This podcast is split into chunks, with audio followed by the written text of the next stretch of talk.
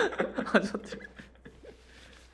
はい、ということで、はい、始まりましたね。始まりましたね。さっきなんかこの前ボランティアさんに、はい、宮本さんマイクいいの使った方がいいと思いますよって言われた。宮本です、よろしくお願いします。今初めて聞いた坂見です、よろしくお願いします。そうなんですか。聞きづらい背の大きい方が言ってくれましたよ。マイク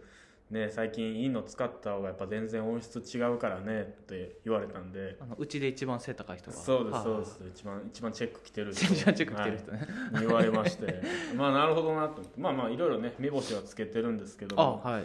ね、やっぱアメリカのやつがいいとか、シュアっていうちょっとまあブランドのあるマイクがいいとかいろいろあるんですけど、はい、まあ、今のところ買う予定はあるようなないような、あるようなないような、サンタさんにお願いするっていうね一番いいのはこの時期。くそいい子にしてなかったんですか今年いやいや、そんなことよりも前回はね、スパイの妻の片岡さん、はい、神戸新聞の方にも来ていただいて、激論黒沢清というねいやなんかあれを通して行くとなんか、あ、まだまだこういろんな人の話聞くと、まあ、当たり前ですけど映画の見方って違うんやな、はい、みたいな、ね、そうですね、フェリーにもそうでしたけど、はい、黒沢清もでね、今はちょっとまた違うね別の監督の 4K のね、あの監督をちょっと追ってみようかみたいな話をしてる、ね、そうなんですよ、してるっていうことなんですけども、はい、まあ、ちょっとまあ原点に立ち返ろうということで、原点に、はい、はい、まあ、今同時進行でねいろいろ進めてますけど、いやいやその前に最新作とか最近やってる映画見てますって話なんです。そうですね、映画館の仕事してるとなんかこれがずっと行ったり来たりしますよね。そうなんです、そうなんですよ。過去のやつ知らなあかん、いや最新のやつ見なあかんってなんか どっちか偏ったらどっちかに戻ってくる感じしますよね。なんだかんだ言ってこの特にコロナなんで今ね、はい、ミニシアター、いわゆるミニシアター系の映画って宣伝されずにあっという間にやってて終わって、あっという間にやってて終わって見逃してる。そうですよね、そんなんやってたんって、ね、うん、そうそう、そんな感じで知ってた、見たのにって、ね、そうそうそう、映画館でやってるの見逃しがちじゃないですか。そうですね、僕らでさえねずっとおるけど、はい、その中で最近見た映画でなんか面白かったやつある？映画館、映画館でもいいよ、別に映画でもいい、映画どっちでもいいですか、うん、映画やったら最近ね、なんかちょっと僕もともと格闘技好きなんですけど、うん、格闘技マッスルな映画見ようと、うん、ちょうどねシネマ神戸でマドンソクリレーが始まるのもあって、はい、昨日あれタイトルバトルヒートってやつ見たんですけど、何それ初めて聞いたわ。トニー・ジャー、マッハの、はい、スタント使わないひたすら体だけでやってるメーカーの、はいはい、うん、トニー・ジャーとドルフ・ラングレン、肉弾戦車の二大巨頭って言ったらおかしいな、うん、その2人が共演したバトルヒートってやつで、うん、もう最初敵同士みたいな感じで出会うんですけど、だんだん共闘していくんですけど、もう肉弾戦車 VS も動き回るトニー・ジャーのもうバチバチやり合うので超楽しいですよこれね、昨日まさにね見た 4K の一人の、はいはい、言ってもいい、大丈夫です、大丈夫です。北野武のね、はいはい、その男共謀について見てて、はいはい、改めて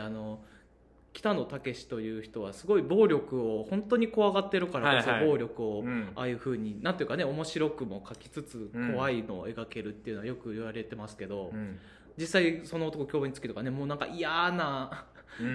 暴力描写とか結構あるじゃないですか。なんかそれと一緒なのか、なんか似たようなもんやなと思うんですけど、バトルヒート見てたら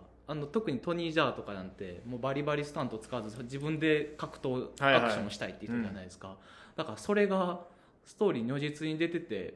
もう現代の劇やし、そのスパイじゃないマフィアとかで戦って、うん、まあバンバン銃撃戦出てくるんですけど、うん、もうね、肉弾戦になった時の緊張感すごいんですけど、もう銃撃戦は基本的にもうとりあえず入れてるだけの感じで、美学を感じてない感じがするんですよね、うん、もう良くも悪くも、はいはい、もう銃の中ではもうバンバンバンバンもうやばい状況になるんですけど、そこまで緊迫感なくて多分死なへんやろうなっていう感じなんですけど、うん、実際肉体同士で戦い始めたら、まあストーリー的にね、まあ、こっちが勝つやろと思いながら見ててもすごい緊迫感が出て、うん、あ、なんかこれはもう北野武が暴力描写をこだわってるように、ほんまに肉体アクションの素晴らしさを知ってる人が肉体アクションの素晴らしさを見てほしいって作ってる映画やなと。あ、なかなかそういうの今見れないもんね、映画館でも、ね、結構ねあんまり入らへんとかってね、なんかアクション映画が入らへんみたいなの聞きますけどね、なんか銃が好きな人は銃を魅力的に撮るとかね、はいはいはい、なんかフェリーにはあの女の人を魅力的に撮るとかね、なんかやっぱそういうのがあるんやなと改めて、アクション映画の中でもあるんやなと思ったりしながら見ておりましたでも坂上君がでもそうやってアクション映画見るって珍しいよな。あ、そこまでめちゃくちゃ見たりはしないですね。なんか頻繁に見たりとかあんましてないよね。やってたらタイミングがあれば見るぐらいの、もちろんなんか積極的に見に行く感じではあんまりない。まあでも神戸入らんよね、アクション映画って。入らないですよね。ほんまに何やったっけ、インドの映画、ね、ああバーフ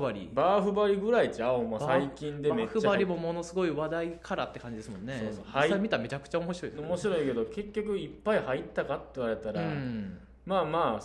入ってるけど、もちろんでもまあイベントありきも内容ありきで、なんかいわゆるそのねセガー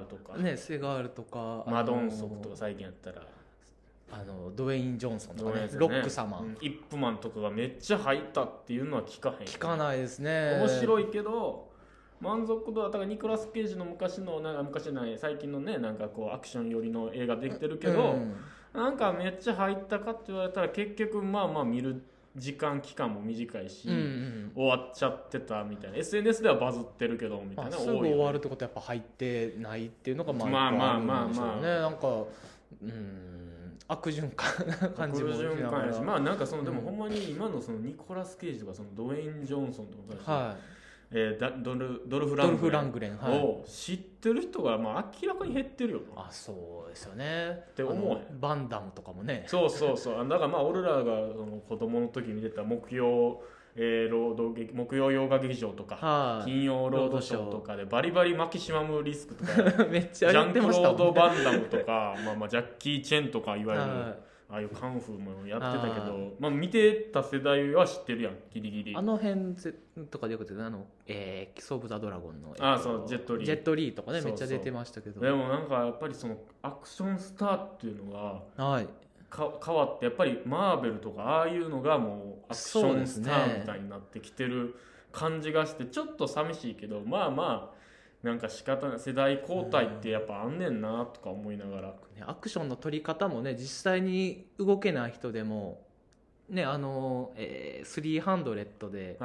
一時期すごい流行った、ちょっと早回しでするとかっていうのが結構アクションできない人でもできるっぽく見えるやり撮り方とかもねいっぱいできたり、カメラの使い方でね、最近そういう SNS とか見てたらその裏側みたいな、普通 DVD 特典とかについてるような撮影風景とかが、まあ、切り取られて貼られたりするやん、映画好きの。ああいうの見てたらなんか若い子とかって冷めるんやなって思う、関心もするけど、なんかだからわざわざそういうなんか映画バチバチアクション映画とかを見るのって、そのちょっと刺激を得るために見たくなったりするやん、本物のバトルアクションみたいな。でもツイッターとかでもう見れちゃうやん、こうシュッシュってこう縦の練習とか、ああいうの見ちゃうともうなんかそこで満足しちゃうよなって思ったりする。満足しちゃう、そこでこう完結しちゃう、わざわざ映画館行ってその刺激的な映像を別に大画面で感じんでいいかなみたいな、結構上がってますもんね、それだけ見て、あ、すげえなって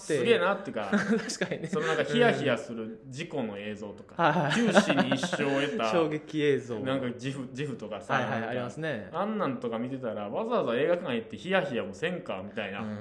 そうか、手頃にそういうのも得られるようになってるといえばそうなんかもしれないですね。なんかそこが癖になって一線超えてそれをもっと大画面でっていう人ってあんまりもいないんかなって。そのなんかそのもっと跳ねなんかバーフバリみたいな、もっとこう、あ、バーフバリは面白いしテンションもすごいし、そうね、なんか話題性切り口いっぱいありましたもんね。なんかただアクションがすごい、それこそ宮本さん大好きなトム・クルーズのあたりミッションインポッシブルあたり、なんかあれってそこまで入ってもない、ね、いやもうぶっちゃけそんな世界各国じゃ入ってるけど、でも久しぶりに今話出たから言うねんけど、今日の朝も見てたんですよ。あ、そうなんですか。ミッションインポッシブルを見てないやつがあるんちゃうかなと思ってちゃんと見てたら、ゴーストプロトコルっていうやつがあって、まあもう IMF、トム・クルーズがもう周り孤軍奮闘でも4人ぐらいのチームでしか戦えないと、ロシアの6年前のやつでしたね。そうそうそう、核ミサイル発射の行動を防ぐっていう話、それ見てなくて久しぶりにちゃんと見てるんけど、はい、めちゃめちゃおもろくて、あで多分トム・クルーズはちゃんと演技アクション自分でやる人やから、そうですよね、いつものそうそう毎回それこそね裏側で、うん、ほんまに飛行機に捕まって途中まで飛んでるとか回上がってますもんね。でそのアクション映画の話出たから言うけど、はい、昨日の、その男凶暴につき、はい、思ったけどアクション映画の一番いいシーンって走るシーンちゃうかなって思って、はあ、その男はもうめっちゃ走ってましたしね。めっちゃ走ってたよ。途中マラソンみたいになってました。そうそうそう。走る格好でこの映画のなんか質決まるんちゃうかなって思っちゃって。トム・クルーズもめっちゃ走んのよ。ミッションインポッシブルの時って。今回もその砂漠のインドが舞台かなんかで、その砂人がブワーって来た時に、砂人が背中にバック感じながらブワーってめっちゃ走んねんけど、はい、めっちゃその走りがでもほんまに北野武と同じような走りだから、ほんま胸が先こぐみたいな、なるほど手がふわーって抜けた、だから陸上選手みたいな走り方もできるけど、うん、なんかこうめちゃめちゃ走ってる感じがしてて、うわかっこええなって思って最近バトルヒートはトニー・ジャーがめちゃくちゃ走ってて、こいつやっぱ運動神経やばいなっていう。でも運動神経いい走りとなんかアクション用の走りってなんかちゃうなみたいな。そうですね、そうですね。トニー・ジャーとかザ・レイドのとかは身体能力とかも感じるアスリート系の感じしますね。だからまたちょっとアクションの人意外となんかね、イチローが運動神経悪いみたいな感じでアクションなんか野球があんまりできるのが聞いたことあるんですけど、アクションの人も意外とこのアクションの動き以外体以外動きどんくさい感じなんとなくありますよね。なんかね、でもドルフ・ラングレンなんて結構もっさりしてると思う。なんかフレームの中に収める動きとしては絶妙な走り方してる、まあ、カメラの動かし方もあるんやろうけど、もうなんかそれ見てて、うわこの走り見るためにミッションインポッシブル見てるんちゃうかなって、なんか別にもう毎回やってること一緒やねんもうね。もうなんかもう国家間の争いをその表に出る前に未然に防ぐみたいな。ほんでたまに美女出てきてなんかみたいなわちゃわちゃなるみたいな。あれでしょ、孤軍奮闘するんでしょ。そうそうそうで、なんか最先端の好きなレーザー光線とかで出てきて、でも結局ミッションインポッシブルはトム・クルーズの走りを見ようとしちゃうからみたいな。この年取っても言い方だけど、年取ってもこんなに動ける、やっぱかっこええな、スターやなみたいなを見るための映画やなと。だから次ミッションインポッシブルじゃないけどトップガンの新作も超楽しみやもんな。なんかアクション映画って確かにもう極端なこと言うと全部そのアクションスターを見てるというか、アイドル映画的なとこ、ブルース・リーなんてすごいそう言われてますし、どのアクションとかでもそのスターの動きを見るための映画やなと思って、バトルヒートもそうですし、他のアクション映画もこの人が戦ってるとこを見たいとか、それがシリーズ続くとちょっと戦わずにちょっと恋愛面で弱いとこが見せて、そこが逆にグッとくるみたいな、なんかそういう感じ。意外と意外とというかアクション映画はそっちが、だからまあまあもうほとんどアクション映画ってもうアクションってもう出尽くしてるやん多分。そうそうですよね。ありとあらゆるものも出てるから、なんか、いやよりだからこうもっとこう1から10じゃなくて、なんか10以上のことは別に求めんと、なんか 7.5 ぐらい小数点を今度こう刻むみたいな、7ぐらいのステージのこの端の部分をもっと点なんぼの点をこう細かくやるみたいなのを見るんが、なんかでもそういう嫌な映画の見方をしたらなんか面白いけど楽しめへんなって最近思った映画があって、それこそ最近見た映画でアニメーションですけど、魔女見習いを探してっていう映画、アニメーション魔女見習いを探して、相模くん世代やと思うけど、お邪魔女ドレミってあったでしょ。お邪魔女ドレミ、はい、日曜の夜朝の8時30分からやってた、はい、もう4年か5年ぐらいシリーズも続いたんだな、ね、はい、あれの、まあ、20周年記念で今年公開されてるやつで、まあもうドンピシャなんですよ。でももう別に小学校の時普通にもやっぱ仮面ライダーとかやってた流れでもずっと見てたんや。はい。まあ、見たことある？僕お邪魔女全然通らん。まあ簡単に言うと小学生の女の子たちが、はい、魔女になるための話だけどアニメはね、わかりました。はい、で、まあ年数を重ねることによって例えば赤ちゃんを育てることになったり、はい、なんかお菓子屋さんになってお菓子作りをしたり、まあまあ、はい、その街で起こる問題を解決すると。まあ、それはもう6年生になったら6年生で終わんねん。6年生で小学3年生から3456なんかこう完結するのは6年生で、はい、最終的に魔女になるんかって言ったらまあネタバレなんだけど、はい、魔女にはならんっていう選択肢がおんねん。はあ、まあ、その時点でうわやっぱすごい終わり方綺麗やなみたいな、はあはあ、終わらず、まあ、ならずに終わるという。そうそう、はい、で魔女見習いを探してっていうのはそのお邪魔女たちが出てくる話じゃなくて、はい、お邪魔女を放送当時とか、はい、まあ、終わった後ブルーレイとかで再放送とかで見直してた女の子たちが大人になって、はい、そう見てたよね私たちってたまたま出会って、はい、でそれぞれの魔女見習いっていうかお邪魔女の思い出を共有しながら自分たちが抱えている大人になった時の問題を解決するっていう話なんだけど、すげえ。で俺も正直そこまで知らんかってまあ、ポスタービジュアルにお邪魔女ドレミとか葉月ちゃんとか出てるんですけど、葉月ちゃん、はい、だから出てくると思ったらもうこの映画のすごいよね、その映画の見方がなんかちょっと嫌な見方してるなって思ったらそのなんかこう、はい、宣伝うまいなって思った。あ、なるほどね。まあ、もう日本全国飛び回るんよ。ドレミとかが育ってた聖地巡礼の旅みたいなのをたまたま女の子3人がもう社会人がいたり、19歳の子がいたり、はい、大学4年生の子がいたり、はい、もうこの3人がメインでやるんだけど、うん、それぞれ集まってその聖地巡礼みたいなもういろんなとこ行くの。広島尾道行ったり、はい、鎌倉とか行ったりなんかいろいろ、はい、ほんでそこで出会う人たちと自分たちの問題をこう共有しながらって90分やねんけど、90分で、はあ、綺麗に30分ぐらいでこう見せ場が綺麗に、はあ、あって、で見てたらもうこれ多分今年オリンピックを考えてのことなんやろなみたい な、ね、その景色もそうやし、はいはいはい、日本独自のこの風景好きよねっていうのもあるし、うんうんうん、でなおかつ俺らがもう20年経った後に見てるから、はい、もう同じような悩みを見ながら分かるって思う悩みなの。例えば お母さんと2人で暮らしててお父さんがこう離婚してしまった子が会いに行くとか、はいはいはいはい、27か28の子がもう一流大手の総合商社行って、はい、帰国子女で取られたのに結局事務作業みたいな、意見を言うたら叩かれるみたい なでも私はもうみたいな何のためにみたいな、だんだんねこの20前後ぐらいでだんだん増えてくる悩みのあたりをあって、ほんで最終的にもう一人の子は教育実習でこう発達障害かなの子の面倒を見て、その先生行った学校の先生にあなたは全体を見なさいって言われてショック受けてるんですみたいな、もうすごいリアルなこうお邪魔女かっていう結構シビアな。いや僕マジでシビアでもちゃんと風呂敷は広げたけど大丈夫か、結局魔法で解決してもらっちゃうんかと思ったけどはいはい、はい、ドレミとかが結局出てきて、うん、解決自分たちでしような。もちろんそのロマンチック、ね、ファンタジーも入ってるねんけど、はい、ちゃんとこうなんていうんかな、こう見せ場は作りつつ、でも見てる側のあなたここ好きでしょ、共感できるでしょみたいなのを30分ごとにこうくすぐりつつパンパン叩いてくるんですよあ、いいところで女の子がこうなんかこうで、一番この映画すごいなって思ったのは、はい、すごい失礼な言い方なのかもしれない、年齢を出してたっていう。年齢を出してたこの女19歳ですとか、はいはいはい、27歳です、22歳ですって、はい、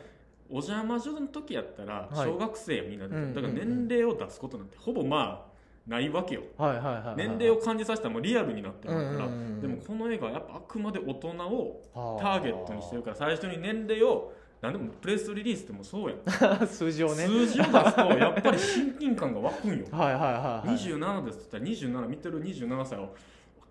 なるし、で僕らもね27の時そう20年前は小学校みたいな、あもうねこの映画だからそこの覚悟がすごいなって、じゃあもう言ったら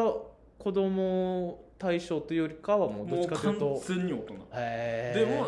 ちゃんとお邪魔女の良さも出してくるんだ。なるほど、うん、感動とそのなんかこうドッとくる笑いと当時のギャグみたいなのをこう入れてきて、で景色も日本全土のこう回りたくなる、はいはい、で SNS とかを使って炎上してしまった大学生と旅先で出会ったりする、はい、それもなんか今のことやから同時に世の中で起こってるんやろうなって思わせるような設定と進み方やね、うん、もうすごいねと思う。これをよく90分でなおかつお邪魔女の20周年というお祭り映画を期待していくと、こんな大人な映画なんやって。でなおかつ最後はやっぱマジカルステージで終わるってちゃんとマジカルステージっていうのはライブ的なですか？じゃあそれはね、それラブライブだと見すぎや。見てないですか？マジカルステージっていう魔法ドレミたちが使う一番最強の魔法の術みたいなのがあって、それでこう最後ある問題をこう問題っていうかこう夢を叶えていくみたいな。そのだからアニメを当時と一緒やね。だから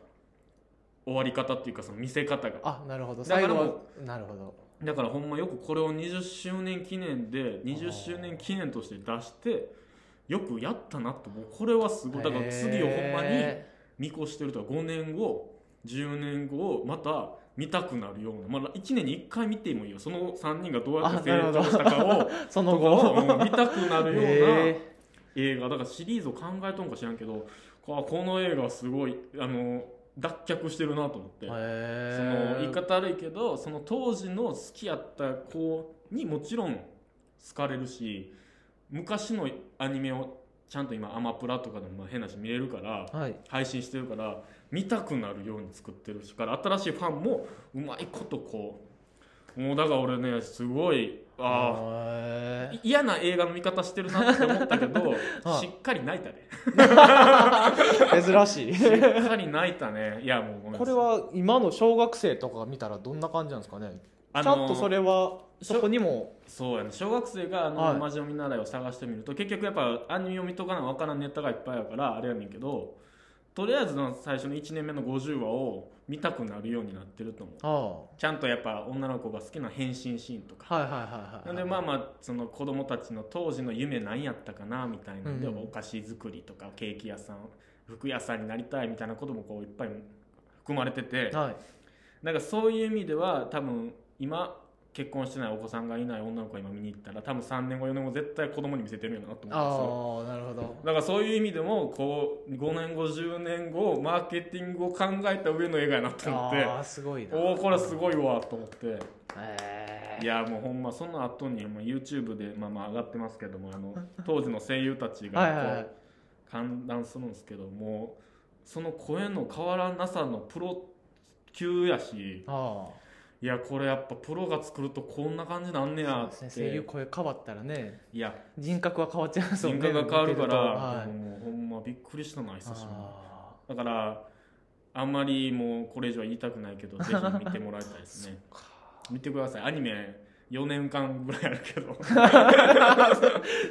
っとねあの辺の追うのがいつも大変だなと思って腰が重たいんですよね。魔法堂をみんなで作りたいなと思うよね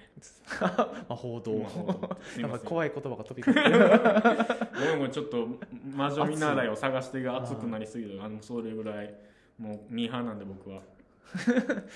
お邪魔女世代として、お邪魔女世代だでもねもう今年はでもアニメーションを見るっていうテーマも僕もありますね、はい、今坂見くんも、はいね、12月に向けてそろそろ鬼滅も見に行くんでしょ？そろそろまず原作かアニメかだけ見ようかなと。あ、まだ行ってない？まだどっちも行ってないですね。あ、なるほど。でもね今僕が、未来少年コナンを見てて、はい、何やったっけ？僕は K-On 見てて、はい、今何期まで行ったの？今1期が終わって、あ、1期が終わって今2期始まる前に今止まってます。一旦やっぱり1期見たらバンドやりたくなったのあれはでもバンドよりもね、なんかねバンドももちろん最後の演奏シーンとかもうベタにグッときちゃしまいましたけど、うん、何でもこの人同士のグルーヴ感やなっていう映画ですよね。グルーヴ感があんねやというか、もう何やったら人間関係グルーヴ感でしょっていう映画だと僕は思って1期は見てたんでしょうですけど、はい、じゃあ第2期になったら変わってくるの？やっぱり分かんないです。まだ2期始まってないんで僕なんか1話ずつちょっとツイッター更新してほしいよね。これリアルタイムで配信してほしい。あ、来た来たみたいな感じの。あ、くそ、最後次の予告何みたいな。それはあずにゃんも怒るわって。ですか。いや知らんねんけど。いやね、あずにゃんが入ってきてからやっぱちょっとガラッと変わるんですよ。一期の途中で最初まあ。同じ同級生1年生で K-ON 部始めて、うん、何を今更 K-ON の説明してるのか。いや俺ないやそれを大事やで、ね、いやもうそういうの教えてほしいわ、はい、俺も見たいけど結局ね3話ぐらいでやめてもてるからね。なるほど、そうですね。まずこう1年生で入って、そうそう、まあ、いろんなもともと幼なじみとかいろんな何人かで4人でとりあえず K-ON 部が始まって、で、まあ、1年間やって、うん、で1期の3分の2ぐらいのところで新入生が入ってくるんですよね、うん、でまあ1期の4人は4人で1からやって、すごいなんだかんだでこぼこな4人ですけど仲良くやってて、で演奏させたら結構いいのをしてっていう中に1年生が外部が入ってくるんです、ね、外部というかその最初の4人とは別の人が入ってくるんですよね。でその子はまあその結成の経緯も知らんし、もともと知り合いでもないし、でその子は一人ですごいギターもともと上手やったりとかして、でだからまさにその子は最初悩むんですよ。なんかその4人はすごい仲良く楽しそうにやってるのはいいけど、だから僕もそこまでこの4人のグループ感がいいなって思って見てたんですけど、そのアズニャンっていうのが新入生、アズニャンって僕が言ったら気持ち悪いな、アズニャンが入ってきて、でこう5人になって、やっぱちょっと外部の視点が入ってくるんですよね。で確かにこいつら練習してなさすぎるなってあずにゃんも怒ってるし、僕も見ながら一緒に怒ってるんですよね。これはそれは確かにそれはイライラするわ、それは練習したいのにそんなとりあえずお菓子食べようとか言われたらそれは怒るわって。放課後ティータイムですよ。放課後ティータイムですよ。で怒って、でもそっからっていうね。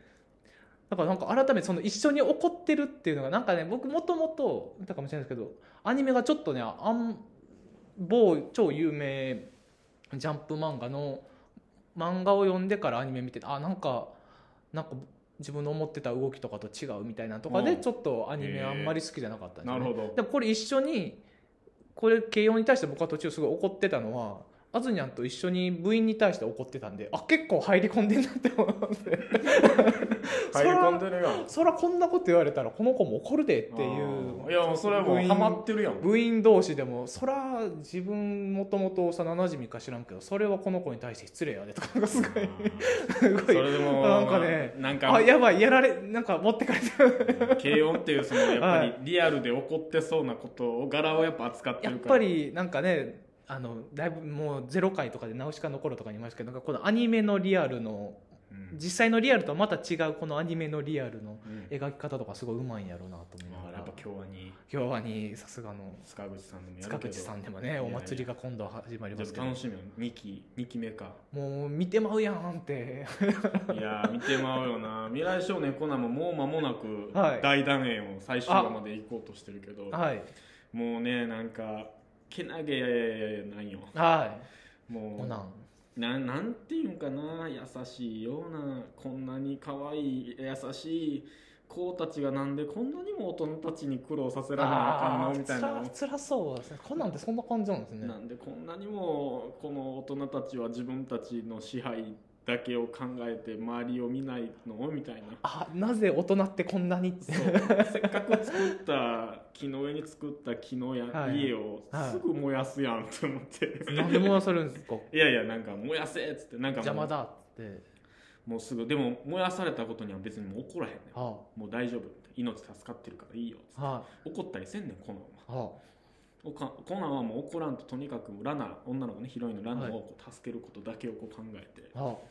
い、でもなんかちゃんとちょっと成長してってる。最初おじいさんと2人で暮らしてたコナンじゃなくなってるのがもう19、20話ぐらいでもまあ当たり前やけど見えてきて、はいはい、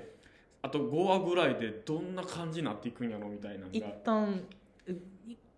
2期以降もあるんでしたっけ。いやもう25話で1回終わるけど、あ、25で終わりか、あ、いやもうそれがもう楽しみで、今もうねこうやって追っていくんがやっぱ楽しいよね。やっぱアニメの、ね、週刊連載とかもそうですけど、この次どうなんね、うん、次どうなんねっていうのがね、だから鬼滅の刃さんも見なあかんとは。鬼滅の刃さんいやもう追っていくんが大変やな。だからもう一気に10話ぐらいまで1日で10年見なあかんな。あいやもうほんまそうせなもうあれやで FNS 歌謡祭とかでいっぱい SNS がこうバーってあ鬼滅の刃が歌やってやってるけど全く追いつけない。多分ついていけないでしょうね。最近あと全集中とか覚えたぐらい。いやもう分からん。使い方も分かんないですけど。もう俺とりあえず格子柄のやつ見たら鬼滅の刃やろってみんなに言うようにしてるけど。あとあれでしょ巻物加えてる。巻物加えてる。もうそういうの辺のアイコン的な知識が。でもそういう意味ではやっぱうまいよなこうキャラ。あそうですよね印象残るように。印象残るようなちゃんとこうアイテムモチーフを。イノシシみたいな。イノシシのやっぱりこう目につき安いのはやっぱうまいよな戦略が。煉獄さんとか名前のインパクトというか。そうそうだからさそういう意味ではなんかアニメーションってだからまた嫌な話になってるけどねこうプロモーションありきでそうですねやっぱり、はい、大人の意見がやっぱ放送してたら入ってまうから、うんうん、だからやっぱりこうお金を落としてちゃんとアニメーション見なあかんよなって改めてこう思ってしまった次第ですよ。ありがとうございます。ありがとうございます。いやだからね、今日は途中報告、アニメ途中報告と最近見た映画についてね、話しましたけど、いよいよね、12月来週、次のはもう12月配信早々になりますけど、はい、何ですか？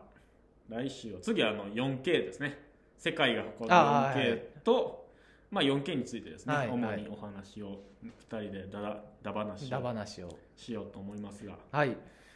ね、ぜひチャンネル登録していただいて、はい、ありがたいですよね。毎月 毎週ね、聞いてくださってる方が聞いてくれてる人がいるっていうのがいうのだけで幸せです、ね、未だにちゃんと分かっておらずやってる感じがしますが知ってるんでね、何人この回を聞いてるっていうのはもう分かってるんで、はい、僕らはぜひねチャンネル購読よろしくお願いします。よろしくお願いします。ではまた次回お会いしましょう。ご視聴ありがとうございました。ありがとうございました。